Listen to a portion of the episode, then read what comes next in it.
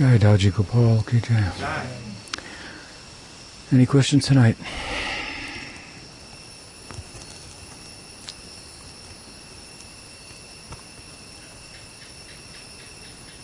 Yes. Guru Maharaj, um, there is this statement that every word is a name of God. I think it's uh,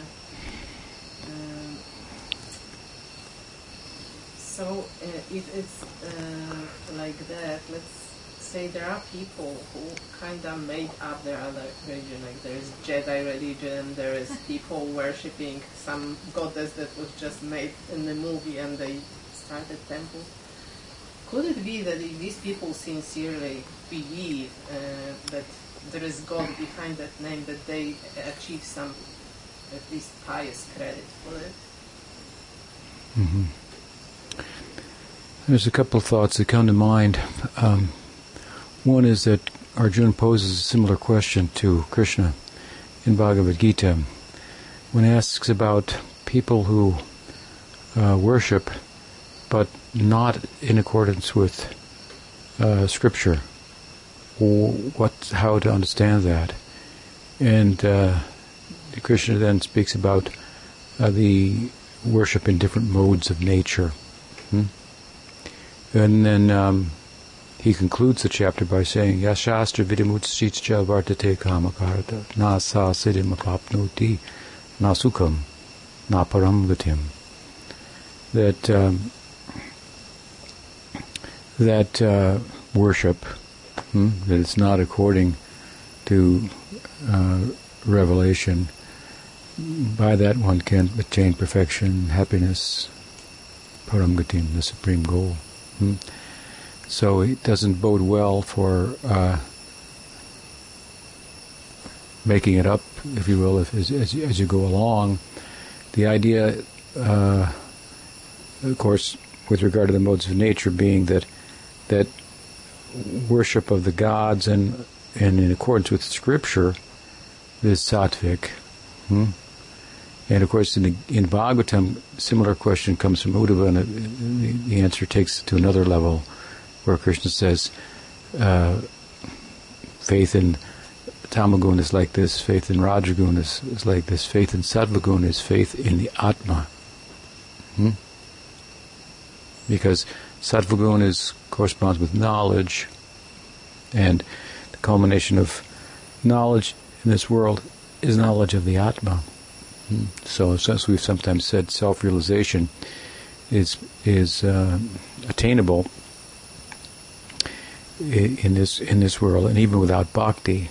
But God realization in any form, Brahman realization, Paramatma, or Bhagavan realization, are not possible without the addition of bhakti. Hmm. So, at any rate, uh, faith in Sattvagun I think in the Gita, Krishna says is uh, is, is, is faith in in the Shastra and faith in in in Bhagavatam. He says it slightly differently, but uh, faith in Atma, and then he says faith in me. That's that's transcendental. Hmm? So. Um,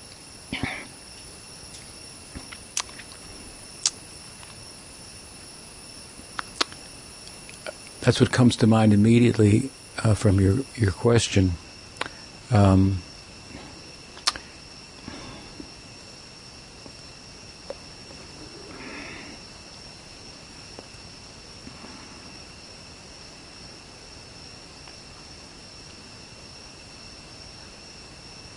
there's another thought that sincerity doesn't go in, in vain, and I'm reminded. Uh, what does the Gita say? Um,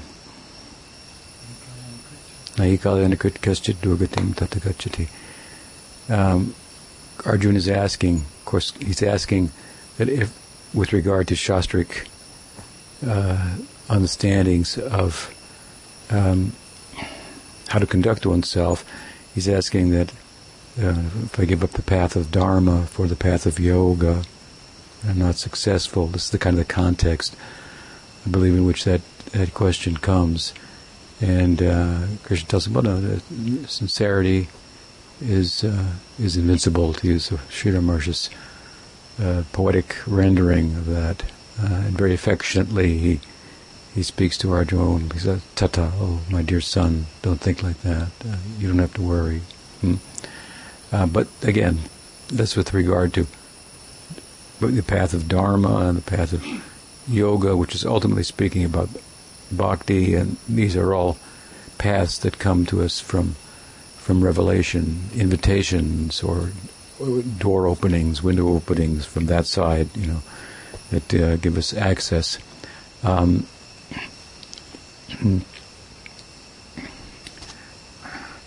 at the same time, it's not quite uh, there in terms of addressing your question, but uh, along those lines, uh, uh, with regard to sincerity and where the heart is, which is kind of what you're you're asking about.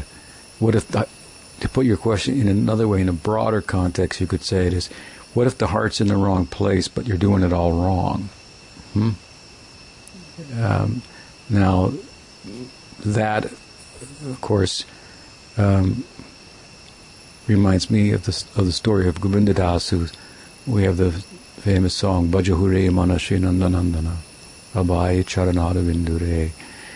And it's uh, it's said that he was a uh, it's a Bengali song. It said that he was a um, a Shakta, worshipping Durga, but what he wanted hmm, in his heart was detected by her, and it was more appropriate in her estimation for him to worship Krishna or Govinda than her, giving given what was in his heart, she knowing the heart of her worshippers, who, who generally the goddesses worshipped for for material acquisition, or maybe for mukti, hmm.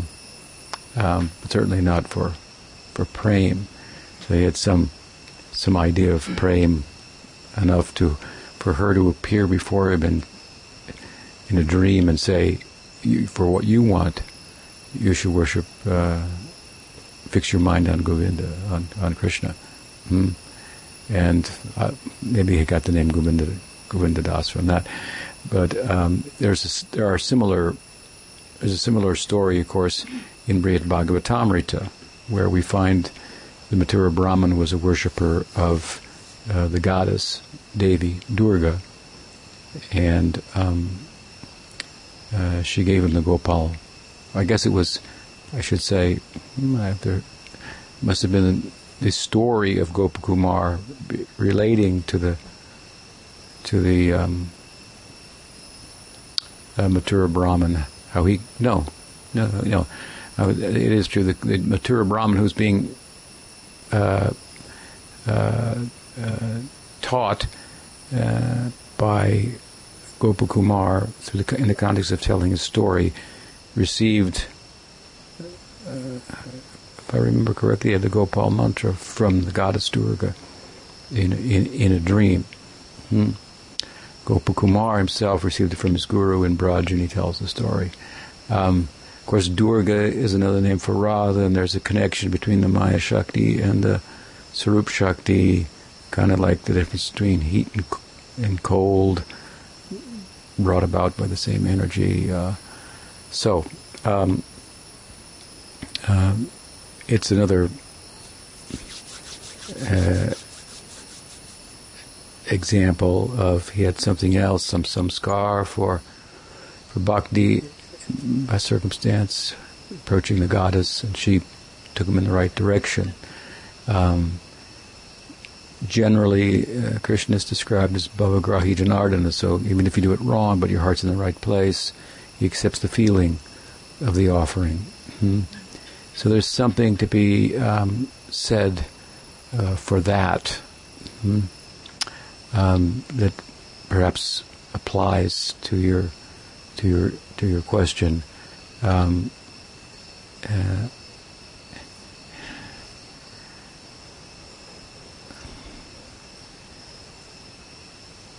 at the same time,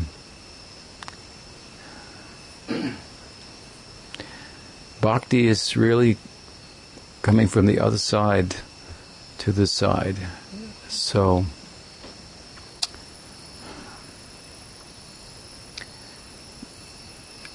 Everyone's a seeker in one sense, but does that qualify them for bhakti? Not, not, not really. hmm. um, uh, seekers are mentioned in the Gita as one of four types of people who uh, who come to bhakti. Not that they all do, but some seekers come, some in knowledge come, some come for with a desire for material acquisition or for um, becoming free from suffering, for, with different motives come to bhakti. It's not that uh, all people with those motives come to bhakti, but some of them do. So some seekers do. Um, I mean, we have to maintain this point that bhakti is wholly like merciful. It's not that she's giving herself to qualified people because they're sincere. Hmm. That's a little maybe hard to digest, but um, uh, there's no qualification, nothing from this side. Uh, uh, that we can do that qualifies us for bhakti. Hmm. Um, it's wholly uh, a, uh, a, graceful dispensation. Um, it's it's not that the devotee sees here's a very qualified person. Let me give them bhakti because they're qualified. That's that's brought out in the story of Narad's um, blessing that he received from the sadhus and stated at his house. A story of his, his own progress that he that he um, relates to uh, to Vyas. So. Um, um, I don't think that we can say that uh, that necessarily that they're they're sincerely worshiping something, some imaginary idea, hmm, and um, and they're going to get uh, the uh, in due course the desired result. Um, so those are some of the broad, you know, kind of thoughts that come to my mind and answered your question. But I think that, you know, given all that, we, we, we do have to look seriously at the overture that revelation constitutes from the from the absolute, from that side to us, and um, and um, it's kind of like throwing a rope, and so you know you have to grab onto that. You grab onto a, a weed that's in the wall, let's say you're in the bottom of a well, and I throw you a rope, and you, the weed may pull you up a little way, but it may come, out. It's just as well and leave you at the bottom hmm, with a broken, another broken leg. So, so, uh, um, so the you know the, the, Vedas given to the world. It's it's it's uh, it's uh, embedded in the world, so to speak. Sounds and uh, and um, and it's uh, you know I mean there are, you could say there are extended forms of it as as well, and um, of the dispensation like Bhaktivinoda Thakur would say, well, Krishna appears to Yuga after Yuga, but doesn't mean only in India. There may be Shaktyavesh manifestations in other parts of the world teach Dharma according to that culture and, and so forth and so on. Um, and, you know, I think there's something about the major religious traditions that say we could include within that idea um, that distinguish them from just some idea that you make up and so forth. Now, the, the idea you're talking about is maybe like happens in India, but of course you said there's religious what do you call it, Jedi, Jedi. from a movie. popular in England. Uh huh. Yeah, I think that I think that um, the I, I, would say that the that the religious traditions of merit that are genuinely so uh, and, and have and represent the other side, so to speak, to one extent or another, um, have at their core um, um, a uh, ideas that are um, found in in all of them. You know, there's the uh, ego-effacing sensibilities. You can find it in Christianity. You can find it in in, in Islam. You can find it in Hinduism. Um, it's not that everybody catches that and goes to the heart of it, and mostly the people identify with the tradition in a worldly sense, hmm? and then they pursue worldliness in the context of some kind of gratitude towards the uh, the, the Creator. But that's the karma marg, the dharma marg, as we term it in Hinduism, and I think comparatively it's a very sophisticated religious idea for getting your wants, so to speak, or improving your material situation, or to say it another way, showing gratitude and uh, saying thank you. Say thank you now, hmm? as you teach the children. So it's kind of a ch- childish religious idea that the grown-up form of which is ego-effacing and and rather than making the sacrifice of saying thank you or, or giving something in order to get, your, your very self is given uh, on the altar of sacrifice. Um, your material sense of self, that is. And I think this is rooted there in, in, at the heart in all the major traditions that enables us to sometimes, and Bhakti Vinod was kind of like this, to be a, a perennialist or to identify a perennial philosophy that keeps coming up in different forms, shapes, in different cultural settings, that looks different, hmm, given the different cultures that it manifests in, but at its core, it has um, similar, if not the same, teaching that, in a basic sense, speaks about a an approach to life that has a transcendent result. Now, there may be different degrees of transcendent, transcendent results that can be achieved, um, which is would make sense given that there are different approaches to it that all have something in common, which I sometimes refer to as ego effacing and grace, um, you know, dependent, um, so to speak, um, and and uh, and, then, and and thereby these paths are distinguished, or they distinguish themselves, if properly understood, from something like the Jedi religion. Or I was thinking of something in India where they, you know, they, they make up a gods, or might see a, a new god in in a, in a, in a movie, a musical, and then start a temple about it, and so forth. Um, and so I, I, don't think that you can compare those ideas, and, and, and, often legally speaking, even, at least in, in, in, the United States, in other countries as well, there's a legal um, criterion by which um, a ideology of faith is uh, accepted as a religion and given the protections that a religion uh, should be afforded hmm, in democratic uh, societies and, and, and, so forth. Um, so it's not. I mean, I don't know all the laws, and, and, so, but I mean, there is a there is a criterion for distinguishing something that's actually relig- from a legal standpoint religious, and which is not. Um, and then I was speaking earlier about, about a more theological and philosophical uh, criterion.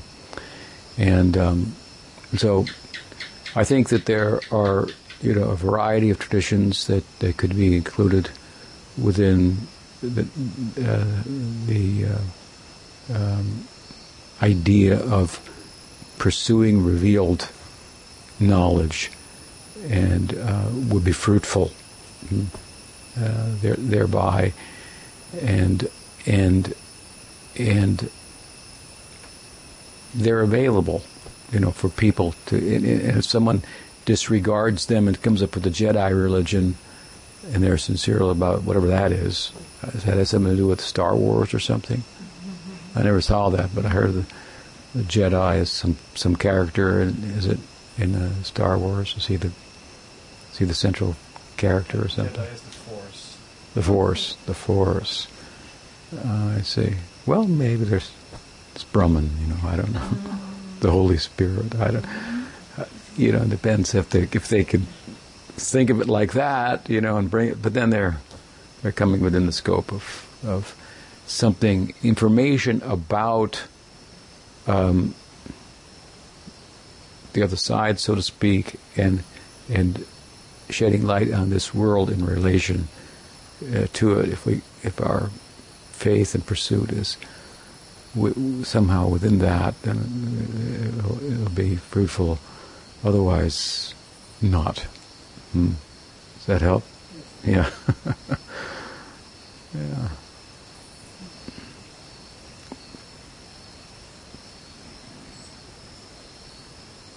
You know, someone was, was, asking me, well, how, how is it that, you know, the name Krishna, you know, which could be pronounced in different ways in different places, and it, it's just a, you know, it's a word from a particular culture can be non-different from from God. Hmm? So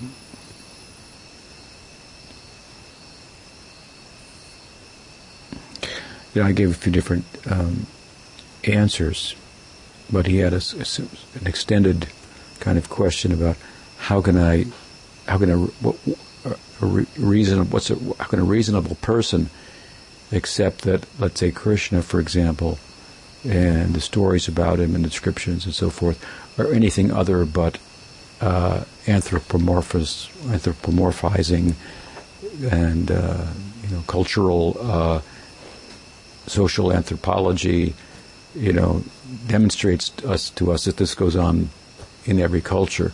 How can it be anything, you know, more than than that? And you know, when you say that the absolute has attributes, you know, you, you're not doing nothing but attributing human attributes to the absolute. Hmm? And um, so he was having problems you know, with that. Several ways in which I reply, but um, you know, your, your, question kind of brings it brings it to mind. Um, but one of the ways in which I answered is that is that is there anything that precludes God or the absolute from a reasonable point of view, a rational point of view, having human like attributes? Is that something that's wrong? Does God have to have only non human attributes? And what, what would they be? Hmm? Uh,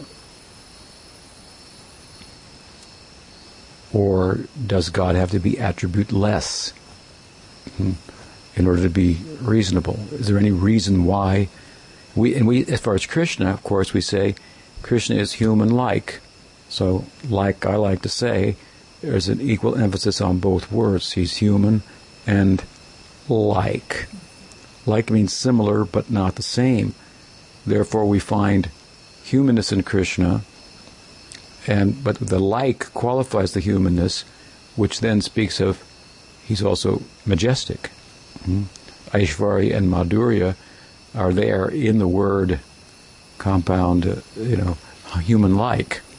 Hmm? Human like means, but not human. Hmm? And so he does, he's depicted as having, okay, let's say, non human attributes, or are they just superhuman? I mean, what's our context, you know, to, to, to talk about attributes other outside of our, you know, human framework? So even if you want to call them non-human, you'd really be calling them superhuman. So what is a what is a what is a non-human attribute? Hmm? So then, if you, want to say attributeless, but it's not logical or reasonable uh, to say that only an attributeless God makes sense, whereas a God with attributes doesn't make sense. Hmm? And again, with Krishna, we have superhuman and human attributes, uh, both. And therefore, there is not a wholesale divorce between the sacred and the profane, between the wor- uh, between spiritual and the material. Hmm? The tantric perspective uh, is what as ab- as above, so below. I mean, is is is man and woman made in the image of Radha and Krishna, or, or Radha and Krishna made in the image of of of man and woman. Hmm. This, it could go either either way. Why does it logically or rationally have to go one way? Hmm? Because people across cult, cross culturally come up with ideas about God hmm? and then describe that God relative to their cultural setting. Hmm? Maybe he's revealing himself in those cultural settings, and and there's a corresponding um, experience of him that includes those cultural settings on the other side. Hmm? Why, why, this? Like Advaita Vedanta is just like the world doesn't exist, and Brahman is like attributeless. It's like ah, you know, it's like there's no world, and as far as God goes, just be quiet. Mm-hmm. There's nothing to be said. There's nothing to be done, and hmm? and, and then I further answered. I said one of the reasons in which that we posit a personal absolute with attributes, yeah, some of them human-like, hmm, is not only because of our humanness, hmm, but because the very reason that we have human sensibilities, the very reason that we have a biological and psychological sense of self from a the- theological and philosophical point of view, which is the nature of the Atma from the Gaudiya perspective, which is different from the Advaitin perspective. From the Advaitin perspective, there is no Atma. Atma and Brahman are one. The Atma is, the Atma is an illusion. But to speak of the biological and psychological sense of self, from our point of view, the biological and psychological sense of self is a result of the Atma being what it is. And that with regard to certain components or aspects of the Atma. Kartritva, Bhoktritva, Gnatritva. Hmm? It's Kartritva, it's an agent. It has causal efficacy. It does something. Hmm? Uh, Gnatritva, it has capacity for cognition, for knowing. Bhoktritva, it has a capacity for uh, qualitative experiences, happiness, sadness. Hmm? These are aspects of the Atma. Then, in conjunction with nature, the natural world, to use another term, the Maya Shakti, hmm? it has a material personality. Hmm? If you're going to do away with the Maya Shakti, right, for all the good reasons, hmm, that influence, hmm, but your Atma has those qualities, hmm, then you need to have something on the other side that, that, that, that just to, where it's going to express itself, have qualitative experiences, be a knower and be an actor, be a doer, hmm, relatively speaking. Hmm. That means in transcendence, there's going to be things to do, qualitative experiences to be had. Hmm? Certain kind of knowing. There's, there's, there's. Uh, so now you're speaking about a variegated trans- transcendence, and and really you're speaking about a, a material personality, hmm? moving in pursuit of love, like we are here, so to speak, hmm? perverted way as it is, and you're going to have to have, for, it to make a difference between the two, there has to be a perfect object of love that you're acting in relation to, that you're knowing in relation to whom you're having the qualitative experiences. That's not an attributeless absolute. Hmm? And so you, want to look a little deeper. Hmm?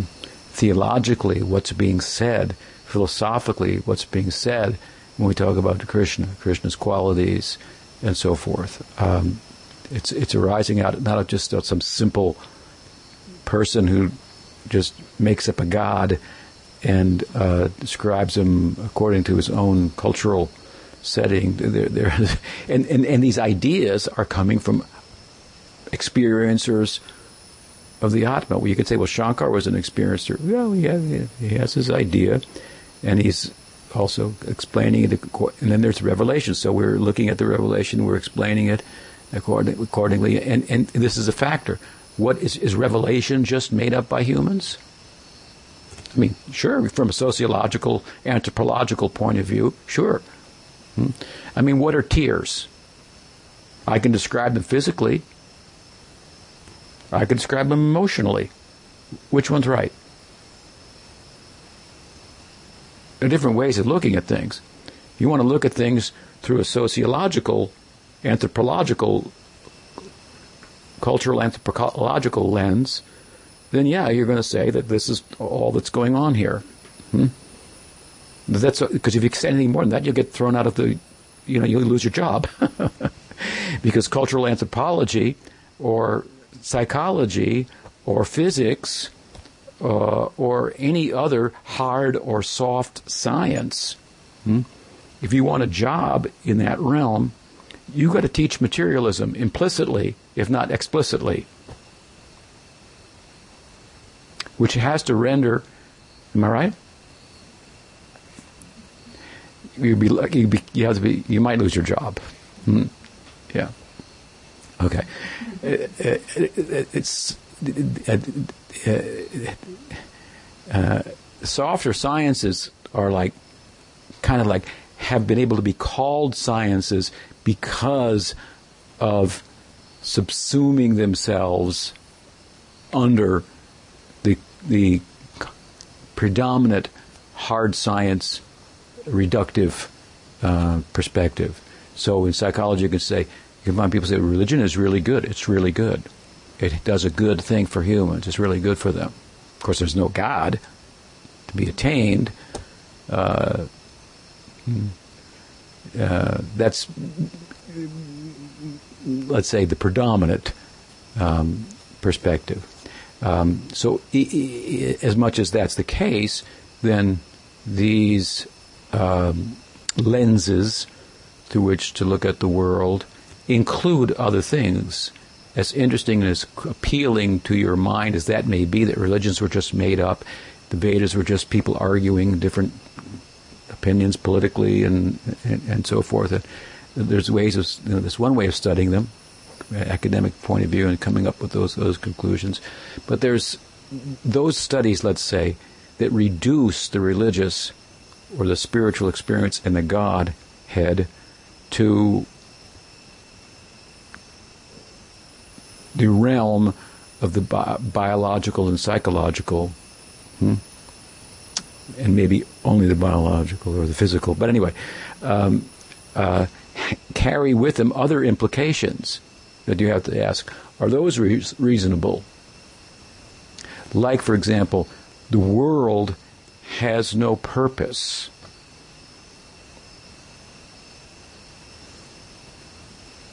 Is that how's that how's that work? How's that feel?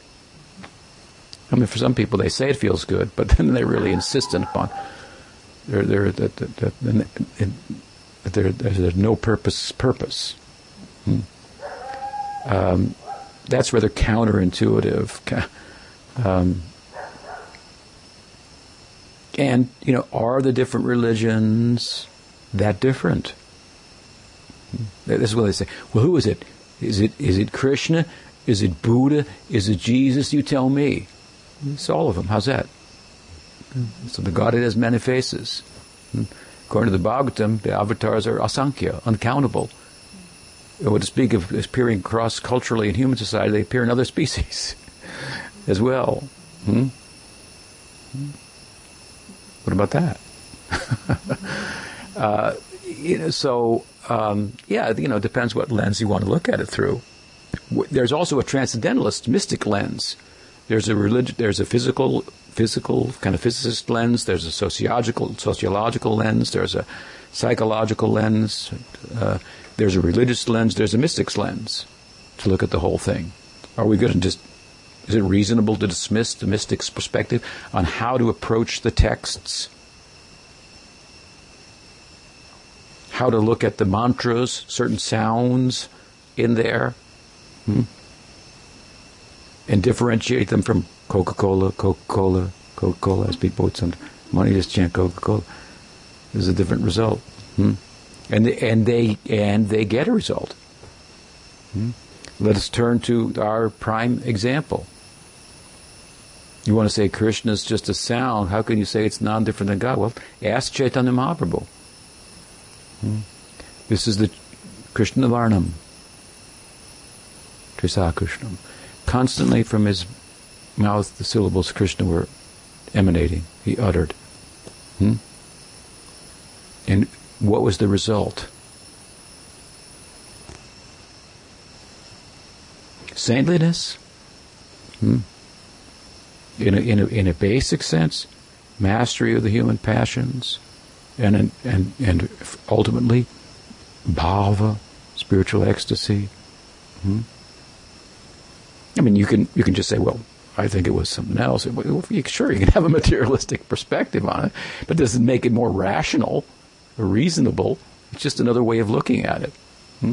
The mystics have a way of looking at it too, and they have results that corresponds with the way they look at it. You can dismiss the way they look at it. You can dismiss the results. And Krishna says it in the Gita. Those who don't want to believe in me, I make their faith strong so they don't have to. Hmm? So, as far as what's reasonable, hmm, uh, it's uh, it, it's it's uh, it's perfectly reasonable to uh, to assume or to conclude that uh, the descriptions of Krishna hmm, uh, with human-like attributes and so on and so forth is more than just a cultural imagination. Hmm? And you can say, well, it's a man-made God. Well, uh, yeah, all religions are man-made. I mean, or women-made, or whatever. They're they're they're human-made, of course. They're humans trying to talk about and put into words their sense that that there is something more to life than what meets the eye and the mind, and that in relation to this extraordinary um, input from the other side, from the Vedic point of view, Vedic revelation, mystics hearing sounds because of their orientation in life that ordinary people can't hear. Just like you have the dog whistle and you can blow it and only dogs can hear it, or you know, animals like dogs. They hear it loud and clear, and you can't. So the, idea is the rishis, these sounds are embedded, they hear them, and then they speak them, and then they, they don't make a lot of sense entirely, like, huh, what? What's the Veda saying, the Upanishad? And then, then from that shruti, not everybody can even utter those sounds or hear them and understand them. So then the Puranas are compiled by people who are humans who try to explain them and break them down and put them into stories and so forth. And, and so there's they're, they're, being constructed, so to speak, but the raw material hmm, that's being used, uh, w- worked with, so to speak, to construct the idea, is uh, arguably coming from coming from a discipline of turning within that didn't result in in in those seekers coming up empty handed. Hmm? They got something. And uh, they try to say it. Hmm? and then other people try to help break that down and apply that, and, and so on and so forth. So. Um,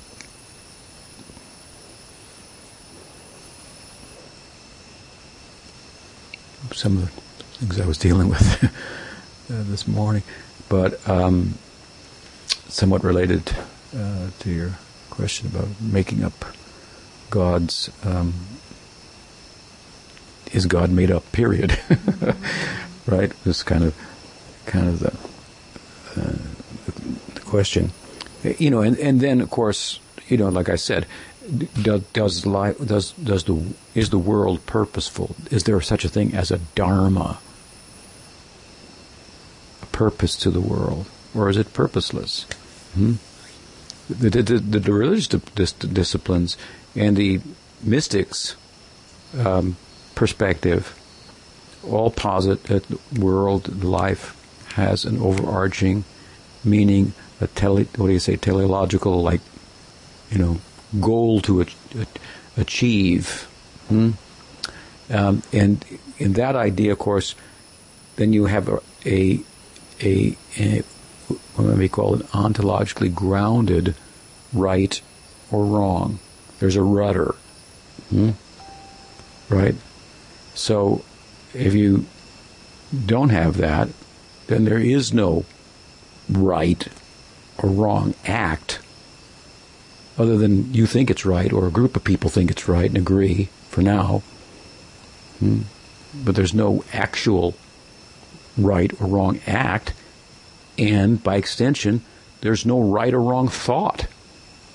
So you want to talk about re- what's reasonable? Well, in those that materialistic perspective, however you want to frame it, hmm, materialism expressed through social through cultural anthropology, through sociology, through psychology, through physics, through biology, whatever it is. Hmm? What's the place of what's the place of reason? It has no place for um,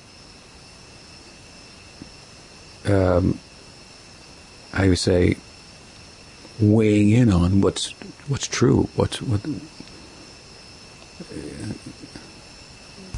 there's no right or wrong act. There's no right or wrong thought. What, how does that work for discourse? It seems like they're right or wrong thoughts, doesn't it?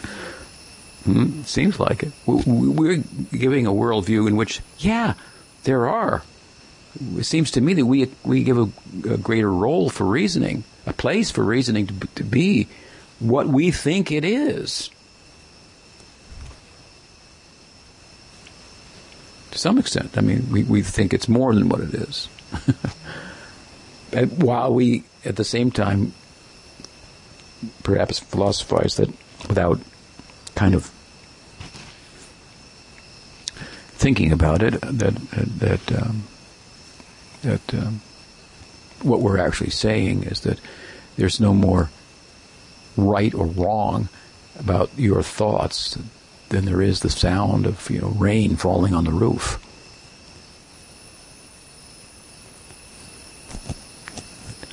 So I mean, you, you, could, if you want to embrace that worldview, you can. Yeah, to call it more reasonable, it's not not something I agree with. That it's more reasonable, rather rather bleak and unbecoming, and, and I don't think it's supported by by evidence. And, and for that matter, you can get evidence to support anything you want. And and um, and it's not. And also, it's not that that there's a group of people who want life to be a certain way, and they're called religious, and they just look for validation of it. And then there's these objective people who just want to know the truth, whatever it is, and they just follow the facts and they're called the, skeptics, the atheists. It's just that's not exactly how it works. No. Hmm.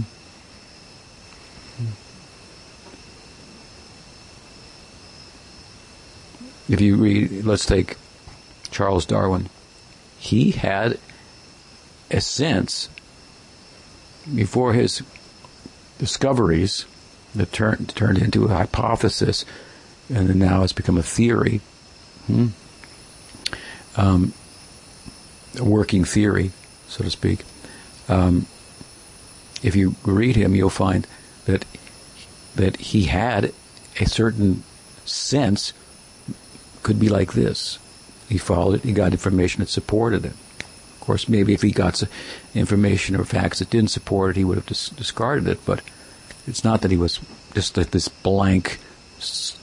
I mean, you're basically saying there's one group is, has a bias and, and they're looking for support of the, and the other one is just completely saintly, hmm? completely pure and objective. it's just no, it's not like that. They're humans. Hmm? Yeah. And then there's this idea that you know, like for example, like skepticism is, is, is this willingness to change that's not there in religion, and it's just that's just not the fact. There's new insight all the time from the other side. Hmm. Chaitanya Mahaprabhu's dispensation is a, is a good example. Somebody said, "Well, you know, why is it, you know, that it wasn't until the 15th century that Achintya Bheda Abheda, the absolute truth, appeared when humans have been around for millions of years. Uh, duh. You know, this kind of thing.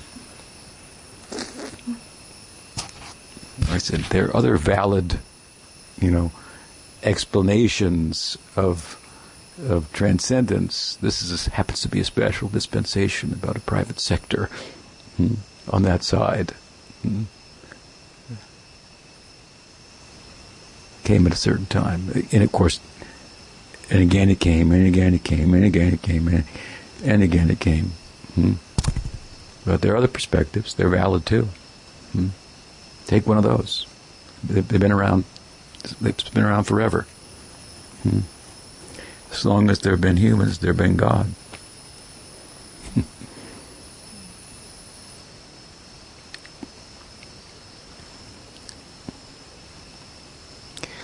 so, what else? Some thoughts? Yes.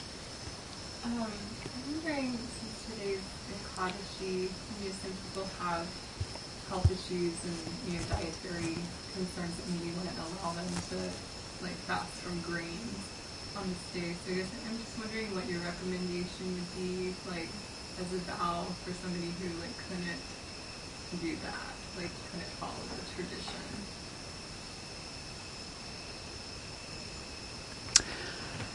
Yeah, the, vows in, the, in, uh, of such that constitute, you know, for example, in this instance, dietary um, dictates, mandates, and so forth um, are um, not such. They're not constructed such as to um, um be in conflict with the health of the human organism. Hmm. That's kind of a common sense that may be lost on uh, on, on some people. Hmm. Um, and an example of that is the uh, with regard to Ekadasi in Hari Bhakti Vilas, a relaxing of, of, of the vow and the procedure for observing Ekadasi, which is quite uh, strict compared to how we observe it. Hmm? Although we observe it according to how we have been told to observe it and through disciplic succession. But it, it, you know, dating back 500 years, different culture. Um, Hari Bhakti Vilas is constructed by Goswami by drawing verses from different places to put together a Vaishnav Smriti, a kind of rules for Vaishnavas. So he made it up, right? He constructed it. I call him the architect of the Sampradaya. How terrible. But, um, um, uh, oh, shocking right? Uh, uh, so, uh, which is just another example of how common sense is, is lost on lots of uh, religious practitioners. and devotees uh, in this case. So of Krishna. So um, there in Hari Bhakti Vilas, this uh, uh, strict standard is relaxed for persons under certain conditions. Uh, one of which I remember is like age. After the age of 80, then they don't have to follow or something like that. We find similar um, in Gaur when when Haridas Thakur complained to Chaitanya Mahaprabhu, lamented, expressed um, uh, his his um, concern that he could not complete his rounds because he was so old and uh, and Mahaprabhu said, no, you don't have this at this point. This, is not, not, not necessary. Of course, he was highly realized as well, but uh, it's just he, he, he, he gave the example of his age, I believe. But anyway, there it's there in Hari Bhakti Vilas. So you know what's eighty in the you know. It, it, 60 could be the new 80 or whatever. You know, we live in an industrial society. People's bodies are different. People's brains are different, and so forth. So you, you know, you have to look at these things accordingly, and they're not meant to be in conflict with. Uh, in fact, they're meant to be the opposite.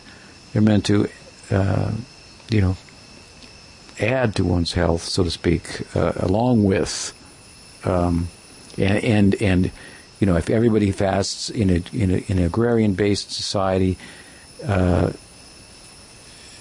everyone fasts from grains two days a month, then the surplus of grains is increased, right, in terms of availability, and so it has an economical side to it. Uh, giving your body a rest. Hmm? if grain in a vegetarian diet is the, is the main source of protein, then to, I suppose, fruit is easier to digest or other, you know, that's the idea. So you, you, give your body a rest. And, and it was also, also uh, uh, originally mandated uh, to fast from, from food and drink for a day, you know, or just with water. Or, know, so there were different variations of it, but it, it makes sense from a health point of view. It makes sense from an economical uh, uh, point of view, and so it's not meant to go against that. So, um, sure, if someone, you know, it's determined that they have to eat grains on Ekadasi from a health point of view, there's a place for this. There's statements like that with regard to meat eating as well. Um, it's kind of hard to imagine that, you know, to find somebody like that. that because there's also, I mean, the substitutes for grains, when you make quinoa as a substitute, it's kind of, you know, pretty mild, for example, substitute in terms of the difference between quinoa and, and rice or or wheat. Uh, so, so um, there's a fair amount of stretching the envelope, so to speak, and you could to the point that people eat pretty bountifully off on on on Ekadasi, that tapioca khichdi we used to make with, with curd, and it was a pretty full meal. So, but in principle, um, if that if that was the case, then yeah, then it could be done, and you make you know, an instance in which something sincerity would cause do something else. And and and and, and for that matter the uh, upavas which means to fast upavas it also means upava upavas means to to to, to come close mm, to reside vas close so so the whole idea of ekadasi is is is not the negative of foregoing, but foregoing in the context of then providing more time for hearing and chanting because you don't have to cook. You don't have to work. You sit and chant all day. Hmm? So that's really what it's about. It's, it's about coming closer. Hari's, Hari's day. What, what's the term? Hmm. Anyway, Toddy's Day. I forget the. Hmm? Well, that's another way of saying it, but anyway, yeah, uh, it's Madhava tithi. So it's Hari's Day. Uh, so to come close to him. So if the fasting becomes counterproductive to that, and instead of being able to hear and chant by not eating, you know, you, all you can think about is eating. Better to eat something, not grains, and then chant, and so forth. So you have to always um, gravitate towards the principle. Otherwise, it becomes niyamagraha, counterproductive, becomes a cause of um, acquiring the opposite result. Okay, what's the time? All right, stop there. Shishiraji Gopal ke jai.